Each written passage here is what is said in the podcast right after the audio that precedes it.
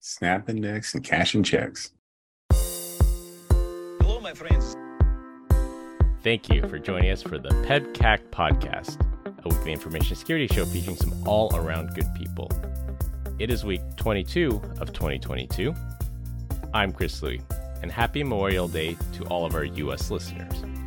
Here in the U.S., we observe Memorial Days to remember those who gave their lives defending this country and our freedoms. With me, I have my co host, Uncle Barbecue, who looks absolutely terrifying when he doesn't condition his beard. And Chris has the pictures to prove it. I do look terrifying, and I 100% regret sending that to you. Even though it was via Signal, we're not supposed to save those things. I know that you're probably going to keep it and probably post it on social media one day. But it's all good. Yeah, happy Memorial Day, everyone, and uh, good to see you guys and lady. Mm, spoiler alert.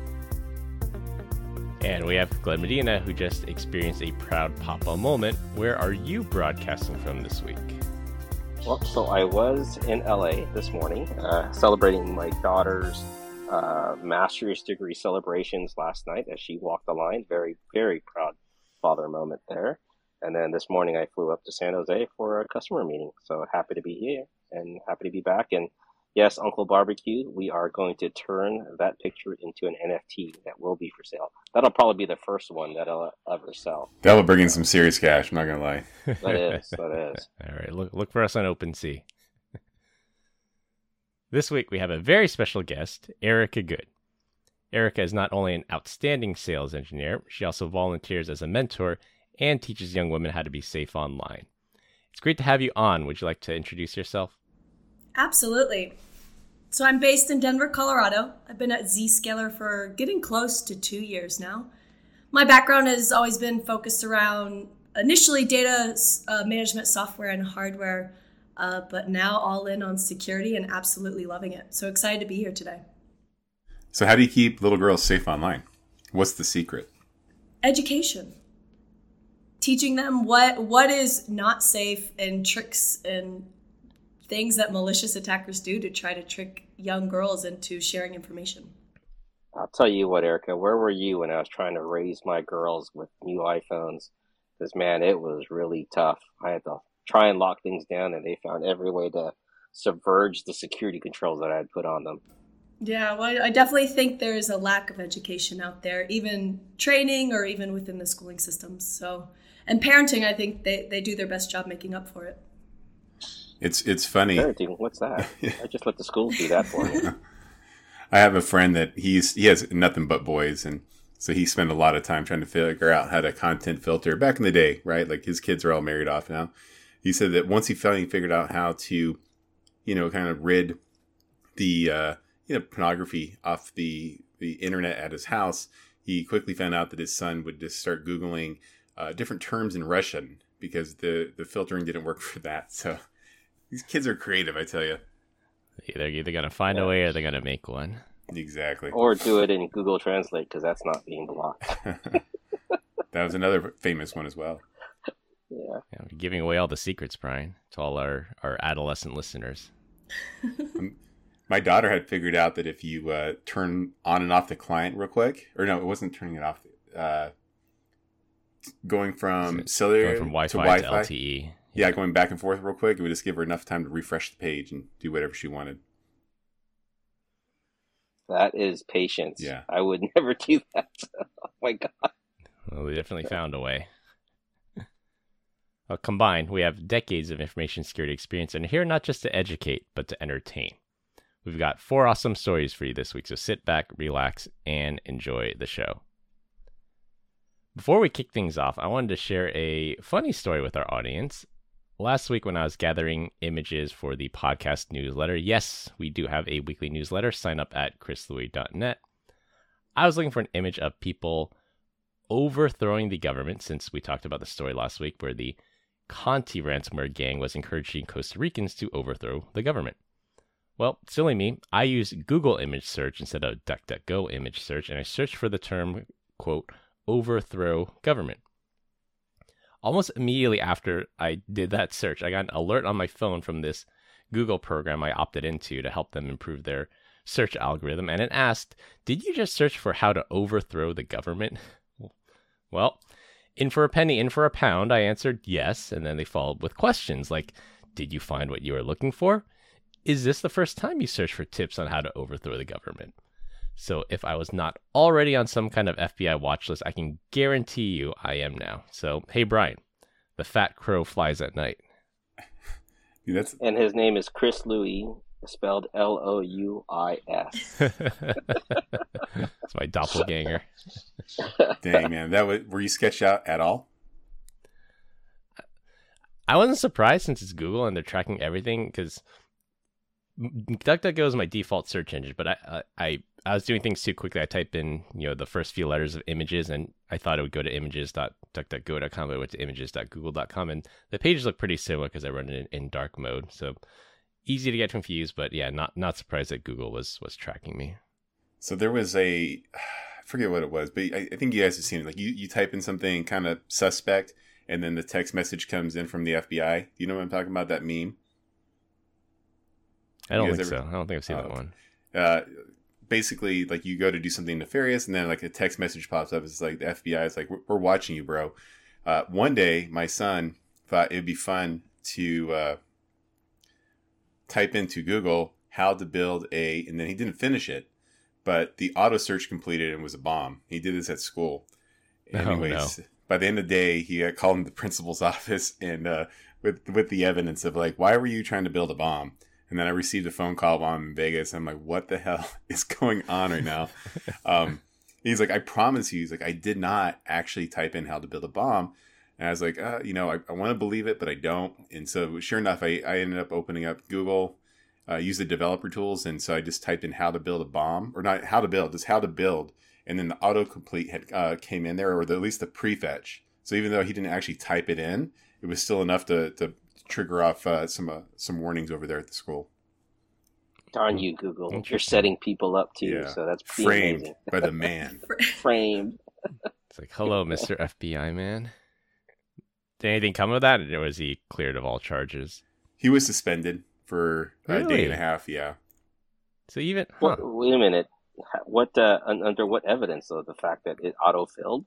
Uh, well, they didn't care, right? And it, it was a couple days afterwards before I it was back into town could justify our case on there. But it was all good. Like he's like, "All right, I learned my lesson. I won't be screwing around anymore at, at school. I'll just stick to doing school stuff only." it sounds like he just if found a like a car though? I mean, yeah how to build, a car, right? how to build a better mousetrap. How to build. A better mousetrap. XYZ. Yeah. You know, I think you guys character. could have fought that one. You could have We- combated that. Yeah, but you know what? Like, whatever. Graduate. You know what? He didn't do the Shaggy defense. Yeah, That's that's, totally that should have what it been it, was. the Shaggy defense. exactly. I was gonna say, I think your son uncovered a denial of service attack. Just start some kind of TikTok trend and say, go go to Google, type in how to build, and then hit enter, ha ha ha, and then all these kids get suspended everywhere. Oh my gosh. I don't know if it's still the same thing. I don't know if it would yield the same results because this was after, you know, something terrible had happened, I think. Ah, okay. So there was, yeah, okay, I can see that. There's zero tolerance for anything, any shenanigans. Got it. Yeah, now I can see how to build a chicken coop or a resume or a website. So I don't use Google search anymore. But that's probably what the top five, top ten how to build. Maybe we should figure out the how to the how to Don't- on their uh, what their search search criteria is. Don't the results change based on who you are and where you're at, though? Yeah, they do. Allegedly, Could be. yeah, that's what they say. Yeah. So It's worked for Brian- it's worked for Amber Heard and Johnny Depp. So Have you guys ever seen like the I forget what they actually call it, but it's like they'll they'll they'll pepper in different things into your search. That way, it kind of influences your decision. So it's kind of like if you ordered a salad, right, and there was like you know a cockroach leg in the salad, you'd be like, oh my god, this entire thing's ruined. So if you were like searching for like who is you know the best presidential candidate, and you you know whatever you, side you lean on, right? There's stuff on there, but in that that search result, it's like, oh, this person's also like, you know, he made his own sister cry at her wedding. Like, you're like, oh, this guy's a jerk. We don't want him. Uh, do, do, you, do you know what I'm talking about at all? Have you seen that? Absolutely. I mean, that's isn't that what the internet is? Everybody's trying to influence you and persuade your thinking, and they're doing it so subtly without you knowing it. Yeah. Snake charming. Very... That's, that's, the whole thing with the the Cambridge uh, thing, right? Cambridge. Analytica, yeah. That's that yeah. was part of the basis of that that movie I watched, the Social Dilemma. I don't know if Erica watched it, but we've mm-hmm. we've talked about on the podcast about the social dilemma and how big tech is influencing. They want engagement, they want clicks, and they'll do anything that they can to do that. And that sometimes that involves sh- some shady things that you know cater to people and they're being accused of actually like radicalizing people and making them you know more extreme in, in their current views. Mm-hmm. all right i think we I, I derailed us enough on on that one but just a, a side note. So brian i hope you got the message and uh, you'll do what what's what's needed. Of course. For our opening topic two weeks ago we talked about second chances and how a guard at my friend's holding camp in thailand wanted to make amends for things that he had done and Erica, you are on the One in Four podcast where you discuss your role as a mentor to people who have been released from prison and are trying to reenter society. I've read that the recidivation rate here in the US, which is the rate and likelihood that someone released from prison will return back to prison, uh, it's not great compared to other developed countries. Working as a mentor and helping people reenter society and knowing our criminal justice system is not perfect, if you had a magic wand, like let's say you were queen for a day, and could make one change to basically make your job as a mentor obsolete so that people could be set up on their own to reenter society, what would that change be? So this is a topic I'm very passionate about. So I'm so glad I'm so glad we're talking about it. If I had to do one change, it would actually be more awareness and understanding of what those who have gone to prison and are getting released actually go through. I actually went through a simulation. It was a two and a half hour simulation being put in the shoes of someone who just got released from prison and what that experience is like. And it was completely eye opening for me. You're released from someplace that you've been locked up and everything controlled for 2, 10, 20 plus years. You have no ID, no social security card, no money, no home, no job, sometimes no friends or family to lean on. And then they're like, go ahead, go back into society. So you try to go to get your ID, but they say, hey, we need to see more documents. We need to wait more time. You try to go get a home. They're like, you need an ID, you need a money, you need job. So it's almost like this endless cycle of not being able to actually just get fundamental things that you need to, to live a normal and, and safe life. And so it, it's not surprising when you've experienced that of how frustrate, frustrating it is. And you're almost forced to result into old habits, bad habits, things that may not be legal. Um, so I think if more people understood what that was like, they would realize how wrong that is and probably make changes uh, and and try to rally and, and support, make changes to the justice system, or at least support others who have been released. So it's if more people understood that, I think we would change the systems and the processes that currently exist today.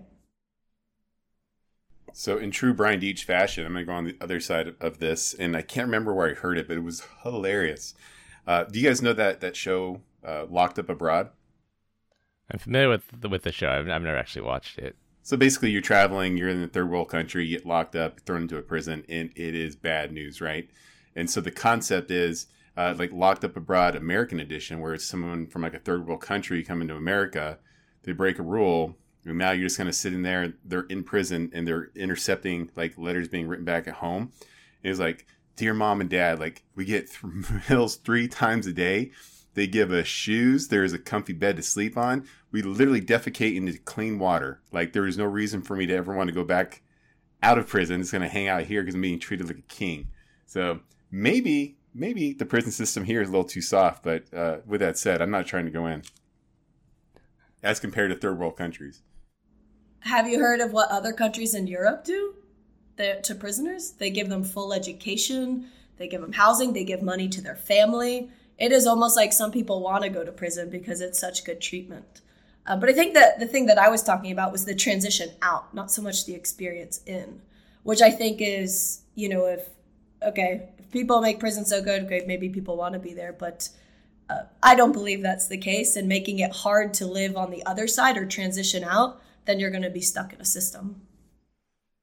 Yeah, I've, I've heard yeah. both sides of that because I maybe more on the cyber side because I I listen to to like cyber podcasts and there's there's actually a great there's a larger than you would expect intersection of former criminals that work in infosec because if you can hack into the Pentagon, then the Pentagon wants to hire you as, as soon as you get out. So I, I hear all these stories, uh, mostly on the cyber side, but there's really two camps, I think, and it seems pretty extreme. Like one is you go in in uh, it, it, they call it like prison education, like they teach you how to be a better criminal, and you come out and then you you you continue what you're doing. And then there's also the other side that says, you know, prison was such a horrible experience for me. I never want to go back. That scared me straight. So I, I've seen, I guess, both sides, but mainly on the what we call the white collar side, not so much the violent crime side. And there's a side of this too, right? I mean, if you look at it from a repatriation, like what's the, you know, what was the crime? What was a crime committed? Um, and then what was their education while they're in, in prison to get them to convert, right? And there's the stigma of like, how do I hire somebody, or do I hire someone that's that's that's that's served time, and can you trust them? And and you check, you got to go back to the statistics of, you know, if a person committed murder and they get out, you know, in 15 years, what's their chances of being able to to be a normal citizen again versus one that probably has a chance of committing murder again? those are things that employers have to deal with. So I, I feel for them. Like I, I, totally understand and understand the, the, the social dilemma here, but it, it's still a, a, matter of trust. And I don't, I don't know if that's something that, that we're used to or accounted for right now. So Eric, yeah, you, but go ahead. I've been, I've been mentoring those, we call them returning citizens. So I've been mentoring returning citizens and, and one of my roles is to help them find a job, help them find a home. And it's so disheartening how many job interviews we prepare them for, they go through. And then, of course, at some point, it has to be brought up oh, hey, I just got out of prison. And then the interview ends right there. Okay, sorry, we're, lo- we're looking for something else. And it's even roles that are like a, a concierge at a building or, or something very simple that might not be you know exposed to a lot of information not too much responsibility but there's this stigma of the moment you've been in prison i'm not going to hire you and so that, let, let, uh, that's hard. Go, go, go, go, let's go back on that. Maybe there's something deeper inside this, right, Erica? It's maybe if, if like who was it? Um, Ant Man, right? He gets out of jail for doing a white collar crime. He goes to work at Baskin Robbins, and then the guy tells him, "Well, you're a criminal, so now you can't you can't have a job." Is it because the company can't hire them, or is, is there some law? Is there like you know being a concierge? Is, is, is the company bonded where they they have to they have to um, you know approve for a certain level of, of background checks. Well, what's causing companies to not hire folks because you know is is it a law? That's it, that's a good question. Doing that, I don't know that answer. Yeah, something else. Yeah, I'll, I'll need to go Google now. There's definitely certain I don't. I don't think that's a a protected class like under Title Seven. You know, your your criminal history. So I don't know if you know employers are necessarily allowed to discriminate if there's certain protections for that. But I think it's certain jobs you have to be background checked. So if you work with children, you have to be background checked. For us that work in in cyber, you know, we're contractually obligated by some of our uh, our customers that we have to all go through background checks. But for something like scooping ice cream or a hotel desk, like I don't see any need. Like I don't know why that would that would affect their their ability to to, to perform their duties. There's this dude on uh, uh, YouTube. I can't remember where I've seen him. But he's like, I love him to death. He's just a, he he owns a you know business where they go around and, and pump you know old septic tanks. And uh, his philosophy is that he's gonna he's gonna pay everyone the exact same wage that he makes himself, right? Uh, and he loves to hire ex convicts. He gives them one chance. He's like, this is it. Because he believes fundamentally that if you get out and you're in, and you were institutionalized, if you go work at McDonald's, that's not enough money to make it in life. And so you're just going to fall back and do dumb things all over again. But he also has like a one strike policy. Like you get here, like this is it. You mess up, you're gone. But he posts so much content and it's just like you, you just look at him, you're just like, if everybody could be as nice as this guy, I think the world would be a, a, a lot better place. Yeah, I think you're right. It's it's giving the one chance, and then of course tolerating the level of standard that you need for the job and the responsibility. But I think probably what, at least from what I've been exposed to, is that one chance is given by very few people. I'm not gonna lie. If I had to give one chance to somebody and it was male or female, I'm totally going to give it to a female. I'm, I'm way more open to that idea than some dude. I just like, I honestly, I'll be honest, like, the dude, you're a scumbag. You made bad decisions. Girl, well, of course you need a second chance. Maybe that's, see, I, uh, you know. I think that's hard. You see, you already have the stigma. So I think yeah. it's hard because sometimes people, when you learn about the back end stories of what did they do to get them to uh, be incarcerated, it's not always what you think. Sometimes it, their hands are forced, they're doing it to protect their family. There are, of course, situations where it's, you know, the more extreme cases that, that might be a little less forgiving or understandable. But uh, there's a lot of cases where you just need to understand what happened, where they were at, what their mindset was, and then, you know, kind of check on the pulse of the temperature of, of people want to do better, they want to be better, and, and they, they want to start a new life. And I, I wish more people knew that and, and would be willing to forgive and give a chance. Yeah, I guess if you did your time right, you should be free to, to go about your day. For our first topic, we'll lead off with our ransomware story of the week. Some research out of CloudSEK has uncovered a new strain of ransomware dubbed Goodwill. And no, this is not the organization that accepts your donations to create jobs. Full disclaimer here, I honestly cannot tell if this is a joke or real, but I thought it would make for a really good story. The ransomware installs, propagates, and encrypts victims' files just like any other kind of off the shelf malware. Where things get interesting is when the ransomware crew, believed to be based out of India, when they ask for the ransom demand. Instead of cryptocurrency to get the decryption key back, the Goodwill crew asks companies to commit acts of charities in a Saw like game. For example, level one of this game is to provide new clothes and blankets to people in need on the side of the road and make and upload a video to your company's social media accounts, encouraging other people to do the same. Once that's done, you've unlocked the next level where you gather up homeless or underprivileged kids and take them, and they specifically call this out to take them to Domino's, Pizza Hut, or KFC, and Again, taking selfies with the kids, posting them to your corporate social media account, and encouraging others to do the same. Congratulations, you've now unlocked level 3. Level 3 requires the, the victim company to go to a local hospital and seek out patients who require a medical procedure but just cannot afford it. Record a message saying you will pay for all medical expenses, upload that to your corporate social media account with a message of how the Goodwill crew changed you for the better, and now you get your decryption key. Now, no known victims have been identified, but we have found a hacker group with a heart of gold. What are your guys' thoughts? So we see here that you were a, a felon. You went to prison for like 18 months. What did you do? Can you explain your crime? Well, I installed malware and made people give KFC to people that were hungry. Boom, you're rehired. Maybe that should be everyone's background story. I like this. I can get behind it. I know I'm conflicted because I I've taken philosophy courses where the question always become, you know, is it okay to do bad things when your intention is good? And I've never been able to answer that. Uh, but you know, you're you're happy because they're trying to make good in the world, but I don't know if that's going to have long term effects on those folks who are forced to do good, and it's for show. I'm as well. This is one of those you're cheering for the bad guy, but really you shouldn't because it's not the right thing to do. So I, I don't know. It's like hard a, to say. It's a classic Robin Hood story that you you attack this company and since there's no known victims, we don't know if they're attacking companies they perceive to be evil or doing bad things to the world, or if they're just you know it's whoever they can hit and forcing people to have some corporate responsibility and giving back to the community. It's it's definitely interesting. It's it's a different take on things, and and like you said, Brian, I think if these people ever get caught, you know, they they haven't a case in court to say, you know, I've never profited from this. I was trying to do good in the world, and that might be a mitigating circumstance when it comes to their sentencing. My level of uh, philosophy training was kind of limited to the DMX song uh, "Ready to Meet Him." Do you guys remember that song? No. No. Uh, why am I the only hip hop jarhead in the '90s rap?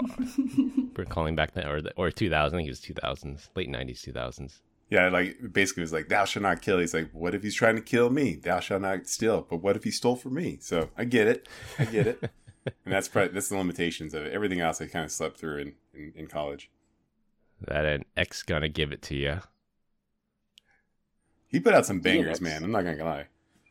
Yeah. He, he, he didn't make it to 50, right? We, we were talking about him in one of the other pro- previous podcasts, I think he was He- if I 50. remember correctly. I think he was exactly 50 when he 50, passed. Yeah. I saw him once in, in Arizona, like hauling butt down the the Scottsdale 101 freeway, and a I think it was like an old Monte Carlo. But I mean, like he was trying to go to prison that day. Like I mean, he was driving so fast, it was insane. And the only reason I even knew about it was him because I had seen a, a picture on social media of the car. I'm like, that's DMX, and I go, that's DMX driving really fast. Bye, DMX. he lived life to the fullest, right? Isn't that that the saying? A candle that burns twice as bright only burns half as long. What's weird is if you only listen to the, the music of his that came on the radio, you'd be like, oh, this guy's pretty pretty sketch. But if you actually listen to his albums, you're like, here's a man that is like seriously like battling demons. Like he's trying to do good. Like he believes like in God and stuff like that. But he's just like every once in a while, just kind of gives in to the dark side. But that was his movie, Cradle to the Grave, right? Uh, is a robber turned good, stealing for the right things to get his daughter back. So I have a, I don't know. I have a high school acquaintance that uh this is a terrible story, but he Well, married. by all means, tell on the podcast then. Yeah, yeah. So he, he ended up mar- marrying his high school sweetheart. I was actually friends with her uh, growing up, and then he- like is this weird? Like she's so straight arrow kind of laced, but he like his mugshot, like he's he's got like neck tattoos. Not that I want to stereotype, but you know he looks like some of these like where's his own decision, and then some of them he was kind of like held down when he got them, especially the face tattoos. But uh, he ended up going to prison because he gave his nephew uh, some drugs to try to get off of some opiate, I believe. I can't remember what it was. Ended up killing him. And so then, yeah. And so when he was in prison, he wrote a book that he was wrongfully framed and that he was a self-made millionaire. Um, and it was all based on a true story. And then I talked to her. I'm like, "Is this any of this true?" She's like, "The part where she, you know, he accidentally killed his nephew, yeah, but everything else was, yeah, it was not real." Anyways, you can find it on Amazon if you if you're looking for a good book to read. Is it is that under the fiction section or is it what's it, it's classified nonfiction? Uh, you know, I'll have to look it up. I think it still might be nonfiction. All right. Well, anybody can be a publisher these days, apparently. Can we just stick to the damn topics today? Jesus, guys. All right. For our second topic, Google is doing something good for a change. Last month, Google announced that it's expanding the type of data people can ask to be removed from search results. Previously, you could only ask for credit card numbers and bank account numbers to be removed from their, their search pages. And after this change takes effect, you can request the removal of phone numbers, email addresses, and physical addresses. This is a really good move because I hear about too many stories of particularly like famous YouTube stars or social media stars getting doxxed, and doxed is the act of their personal information getting leaked online. They've been harassed, they've been swatted, where they fake an emergency and send a SWAT team out to your house. They've had you know countless pizzas sent to their home or food sent to their home, even sending escorts to them and things like that because someone got a hold of their personal information and posted it online. A common harassment technique is to wait for someone to start streaming on Twitch or on YouTube and then send a SWAT team to their house by calling in a fake threat. And the hope is that the SWAT team will bust in the door and drag the person off camera while they're live streaming. This change will not actually remove the information from the offending website, but Google can make it much harder to find it since they are the dominant search engine online. I know that people value their privacy like journalists. We've talked about Brian Krebs a lot on, on this podcast, and he's actually been swatted, and someone actually sent heroin to his house hoping to get him arrested. Have you guys ever been doxxed or had any, heard any stories about people getting doxxed? I don't know, but I know uh, Brian said he would gladly take a couple pizzas at his house. If, yeah, if you want to send me some some pizza, go for it. SWAT team, not necessarily a huge fan. Heroin, no thanks. I'm good. But pizza. Or puppies. If you want to send me puppies, send me puppies all day long, right? I love it. Send puppies. me food. I'm totally okay. Send all the food. What's your favorite food, Erica? Sushi or steak? Ooh, it's a little surf and turf. not I like it. and steak. Surf yeah, and I like yeah. that. Oh, there you go. I knew there's a reason why we liked you. Yeah, I don't. I, don't- like I said, I I it's never happened to me, but I'm I'm nowhere compared to anyone else. So I'm nobody. Let's put it that way. And I like it. Yeah, you always hear of these stories associated with somebody who has some sort of larger presence online or celebrity status. I find it, more and more people are becoming more present online, so I bet it'll become more common, even just to the common average person. So, is anyone here going to take advantage of your, the ability to remove some of your personal information off of Google? Do you think that was really them doing that, or new rules with CCPA with privacy, and and being able to institute mm. some clause that says, "Hey, I want I want my data deleted from." But is, isn't this saying not deleted? This is just saying they're going to control how common or how frequently it'll be brought up in search or harder to find. Yeah, so I think it's yeah. it's a little from column A, and I think it's a little from column B. Uh, beginning docs online has been a huge, huge problem. Google had to do something about it, and then uh, states, particularly states in the U.S., uh, California, Colorado, actually, and then Connecticut, the three C's, passed laws about uh, consumer privacy. So I think they're just getting ready for that and trying to do some good because they're they're the dominant search engine. They need to do something to fix this this doxing problem. And, and let me tell you, so so Brian tried to dox me on one of the podcast episodes. He tried to give out my personal email address, but he forgets I'm the editor of the show, so I just bleeped it out. I'll get on there one day. I'll just comment on on social media. I have a question for Erica. Are you a team Amber Heard or are you against her, Am- Amber Turd? I actually don't know the details at all about what is going on. I see it in the news headlines, but I don't follow that. Ah, I got you. Well, I'm just going to change all my information to Amber Heard's address and her email. And if I anyone, if I somehow become famous off of this this silly little podcast, they'll just dox her instead of me. There you go.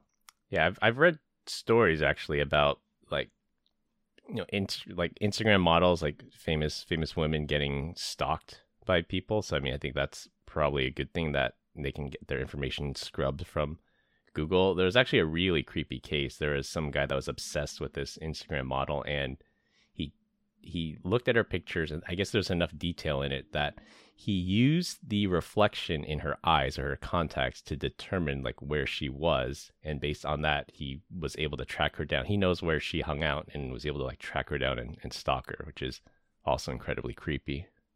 Very creepy. But then again, that's what an iPhone 13 can do, right? Some amazing pictures. Jesus, that's terrifying. Meanwhile, yeah, Chris people... is like, "It's a great idea. I'm going to try it."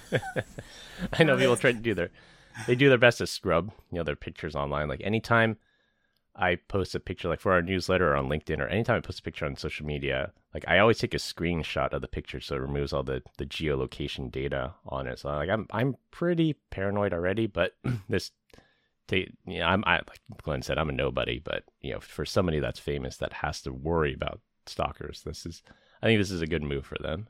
Okay, admit it now, Chris. You did stalk Grace in college, and that's how you ended up dating her, and now you are married. so that's actually a funny story. When when we whenever we have her on the podcast, I'll let her tell tell tell the story of how we met. Oh, I heard the story. remember, we were all together. We were, and if you remember, yeah. it, it, didn't involve stalking, so it did. for for the record, I'm okay with stalking. Like, if anybody wants to stalk me, psh, go for it. I don't even care. Like, just let's go have a beer, eat some expired mustard together. I don't even care. Dude, be careful what you wish for. You're gonna start seeing like people hanging out around your house. That's cool. You see mustard all over your house now. Yeah, I can see it. All the cameras pick them up. I'll find them. Hey, but you have control of how much information you provide to make any of the potential stalkers, you know, how effective and successful they will be will be dependent on how much information you provide them. Can you imagine that? Like they're like super creepy. I'm like, nah, man, let's just be friends. They're like they're trying to out creep me. I'm like, nah, it's cool. Let's go. Like it's it's all good. I remember like the CEO of LifeLock used to put his social security number on a giant billboard and say, try to hack hack me, and then I think somebody actually did it. Like they were able to successfully hack him despite LifeLock, and then he stopped that campaign after that. Whoopsie. Hubris. somebody hired him and was like, "This guy, this guy's good." Yeah, yeah, he works at LifeLock now. All right, for our third story, on the note of not sending people to prison for, for dumb things, the U.S. Department of Justice has finally, finally issued common sense guidance on how prosecutors will interpret the Computer Fraud and Abuse Act, commonly known as the CFAA.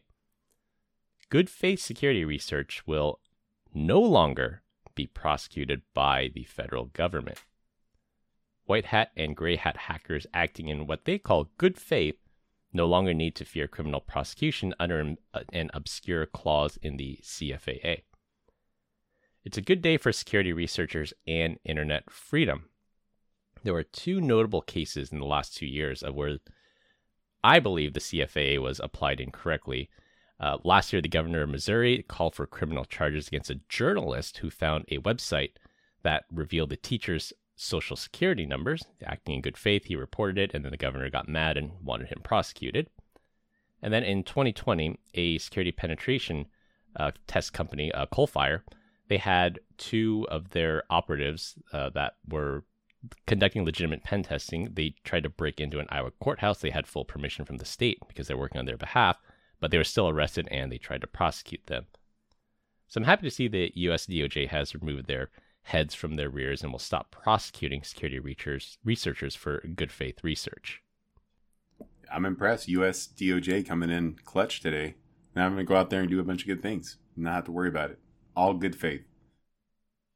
It just tells you how asinine some of our laws are, though, right? It's like this goes back to what did you go to jail for? What you know, coming out and being prosecuted and whatnot. This is this is the good thing. This is the right thing to do, right? The fact that a the Missouri governor would be upset because, you know, a journalist had revealed social security numbers that were on a website that probably had to do with an internal website that he had posted or, or allowed to be posted.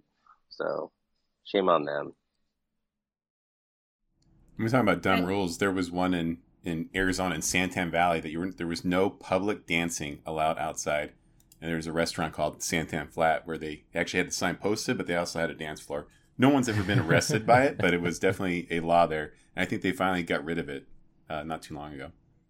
I had visited a destination, and it was amongst the pandemic, where the law was you're not allowed to dance, but you were allowed to go out to restaurants. And I was like, okay, well, so if I stand up, they're playing music, and I start dancing, I'll be in trouble. And they're like, yes, that, that's a problem. It was a very weird feeling to be like, but I'm allowed to go out, I'm allowed to hang out with people, I'm allowed to do all these things, but I'm not allowed to dance.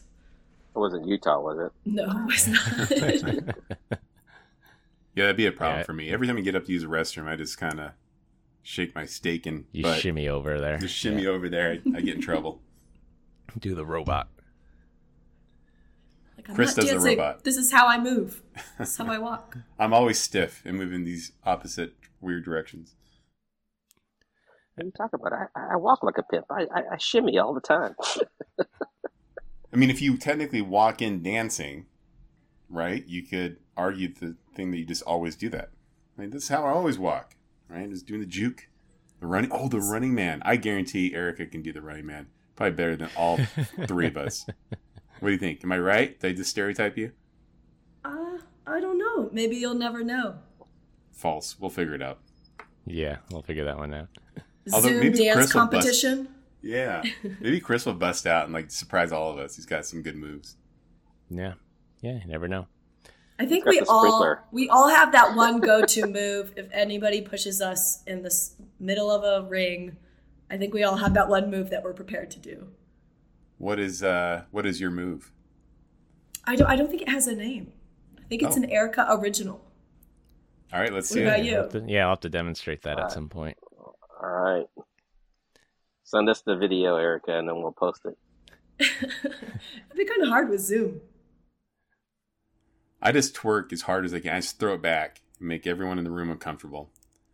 I have zero could, rhythm. I know. I know what you could do. So you're good at. could be our first TikTok reference on on the podcast. Oh, breaking into TikTok. yeah, I think Brian's actually the only one of us that's actually on TikTok. And are you still on it, or did you say you you deleted it, or yeah, I've been off, off TikTok for like a year. But yeah, I did too. Some videos still haunt us to this day. I'm gonna start searching it, stalking you, Brian. I'll find out I'll, all I'll, the information. I'll, I'll, send it to you, Erica. It's, it's actually a video that I shot of my sister-in-law and my wife that ended up going viral that we see on in-app games now. We have no control over it. Yeah, I guarantee you've probably seen it. Wow. Yeah, So you're famous. Your family's famous. I mean to a degree. This uh, You're not He's getting not you're getting famous, paid he's royalties on it though. just the, the original TikTok video gets gets my sister-in-law paid because it is off of her account, but the stuff that's on Instagram and Facebook and in-app games and YouTube, nothing, zero. So they they get the ownership of it and they get paid. Yeah, yep, They must have not read the fine print. definitely didn't read Does, the fine does, print. does anybody? Oh, I accept. Yeah, I don't I don't think so. It would take decades for you to actually read all the fine print of every app you've ever installed. And then But you At the end redline. of it, though, but at the end of it, what are you going to do? You can't redline it and send it back. You're, you're going to click accept because you want to use that app, Yeah, right? take it or leave it. I always Yeah. wonder though, for certain people, if they ever have the ability to redline and go back to those companies and they would accept other legal terms. I've always been think- curious for the, you know, maybe super wealthy or super elite, super influential. I think for for the influencers that companies go after, so the other way around. So like Instagram was trying to steal TikTok stars because everyone fled over to TikTok, and then when Microsoft came out with their streaming service to compete with Twitch, they they got Ninja, they got a couple other other guys over there. I bet they can dictate the terms. So if, if the company comes after you, I bet you get to dictate the terms. But if, if you're like me and you're a nobody and you sign up for this, they're like, who's this guy? I'm, I'm not redlining this thing. You either take it or leave it. By the way, I'm a Ninja fan and a Mr. Beast fan. This all around good guys right there. Legit. Tell me I'm wrong. Yeah, Mr. Mr. Beast is a little odd, but I would, I, I think he, he's trying to do good things. For our last topic, and it will be a rotating topic every week. This week we're going to talk about a controversial program the cryptocurrency exchange Coinbase is launching. Crypto exchanges have always been very progressive with their employees, and this is definitely an interesting concept. I believe all three of you actually have gone through Zscaler's leadership program here, so you may have a unique perspective. Coinbase is launching a program where all employees will be, ra- be rating each other and their managers after meetings and interactions. The goal is radical transparency to gather feedback in real time and aggregate that data to better streamline their operations. Employees will use an app to review how well their coworkers demonstrate the 10 core values at Coinbase, including things like communication and, quote, positive energy.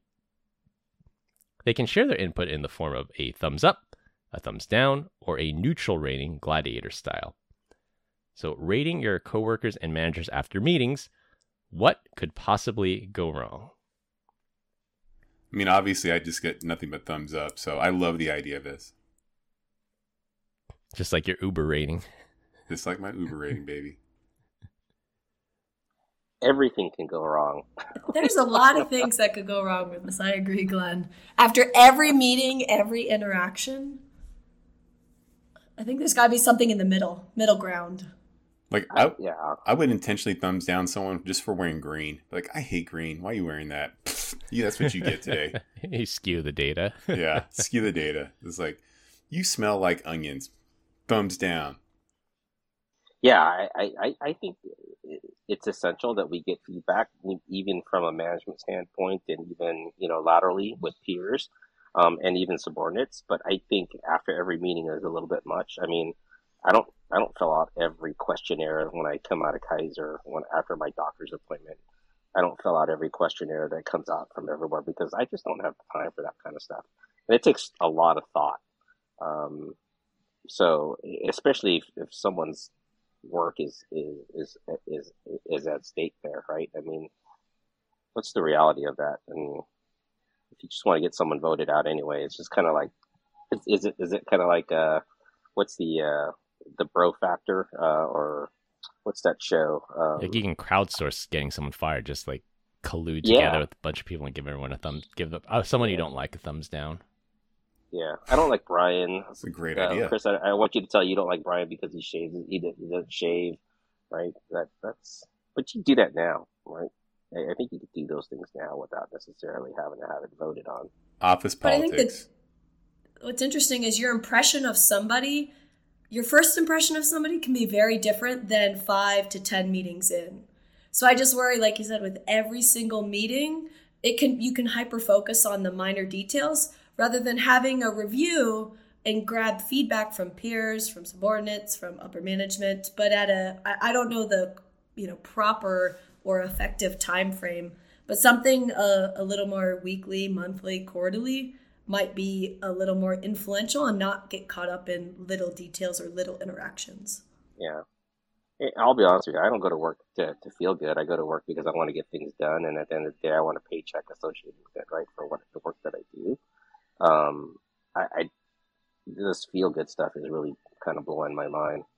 It's not so much so. feel good. It's it's it's also to streamline things. Like I, I'm working with a customer right now, and they have an initiative to reduce the number of Teams meetings or Zoom meetings by they have a rule now before you call a meeting, you have to create a Teams channel or a Slack channel and talk about it there. And and what they've actually realized is they could handle a lot of this stuff through Slack and, and Teams now. They don't have to have so many internal meetings.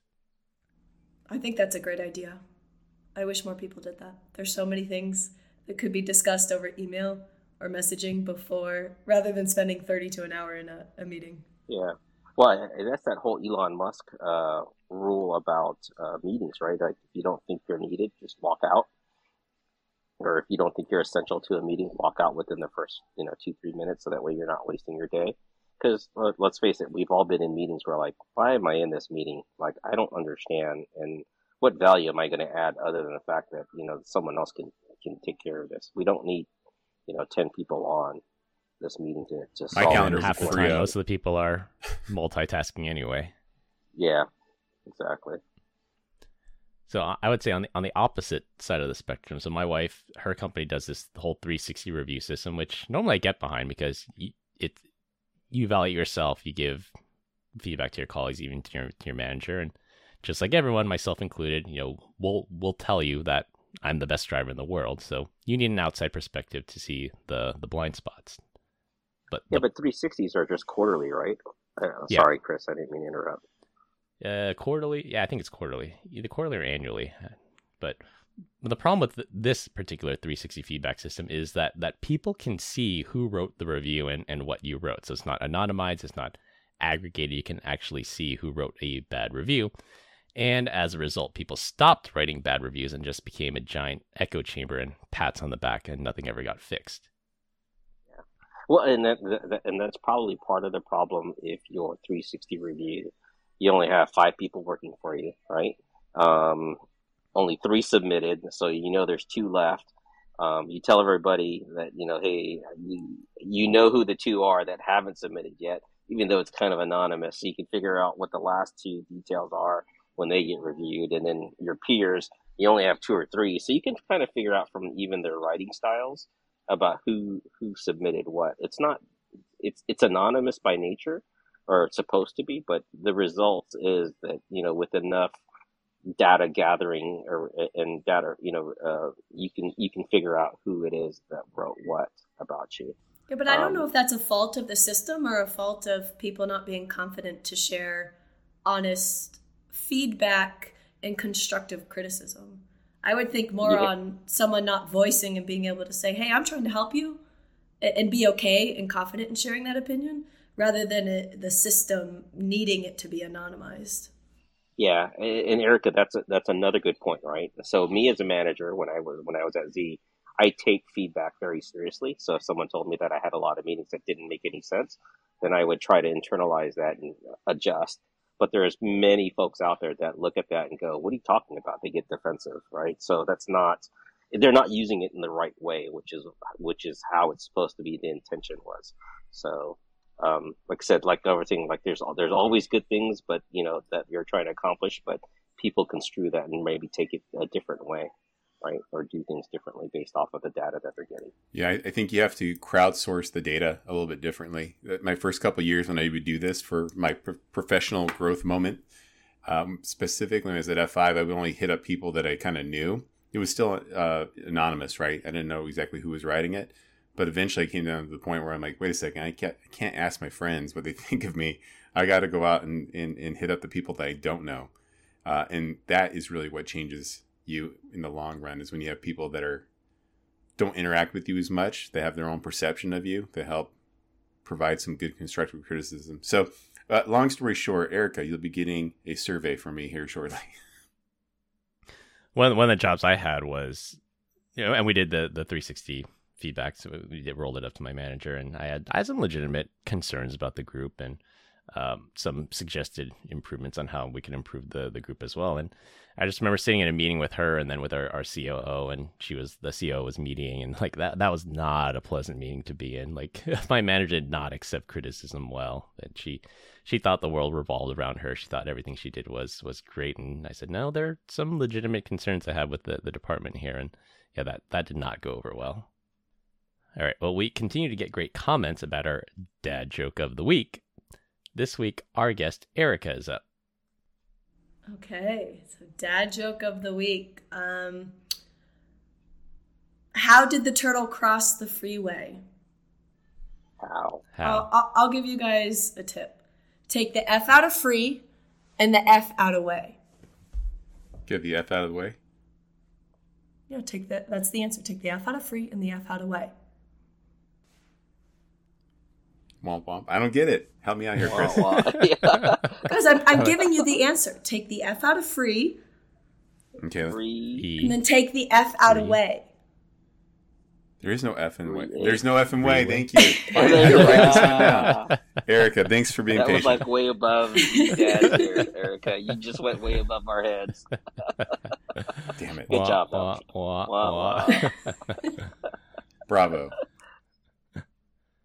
All right, to wrap things up, everyone deserves a second chance. The Goodwill ransomware forces you to be a good company. Google finally allows you to remove phone numbers and addresses from their search results. The CFAA finally returns to its roots of why it was created. And I support anything that reduces the number of meetings. That's all we have for this week. We hope you enjoyed this week's episode. You can find us all on LinkedIn. Links will be in the description. Follow us on Instagram at PEBCAK Podcast.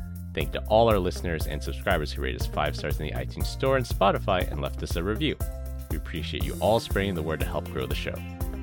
The best way to find us is to search for the PEBCAK Podcast on your favorite podcast listening app. For my co hosts Brian Deach and Glenn Medina, and our guest Erica Good, I'm Chris Louie. Thanks for listening. See you all next week, and as always, have a nice day. Looks like the uh, bus station from Total Recall. Have a good one.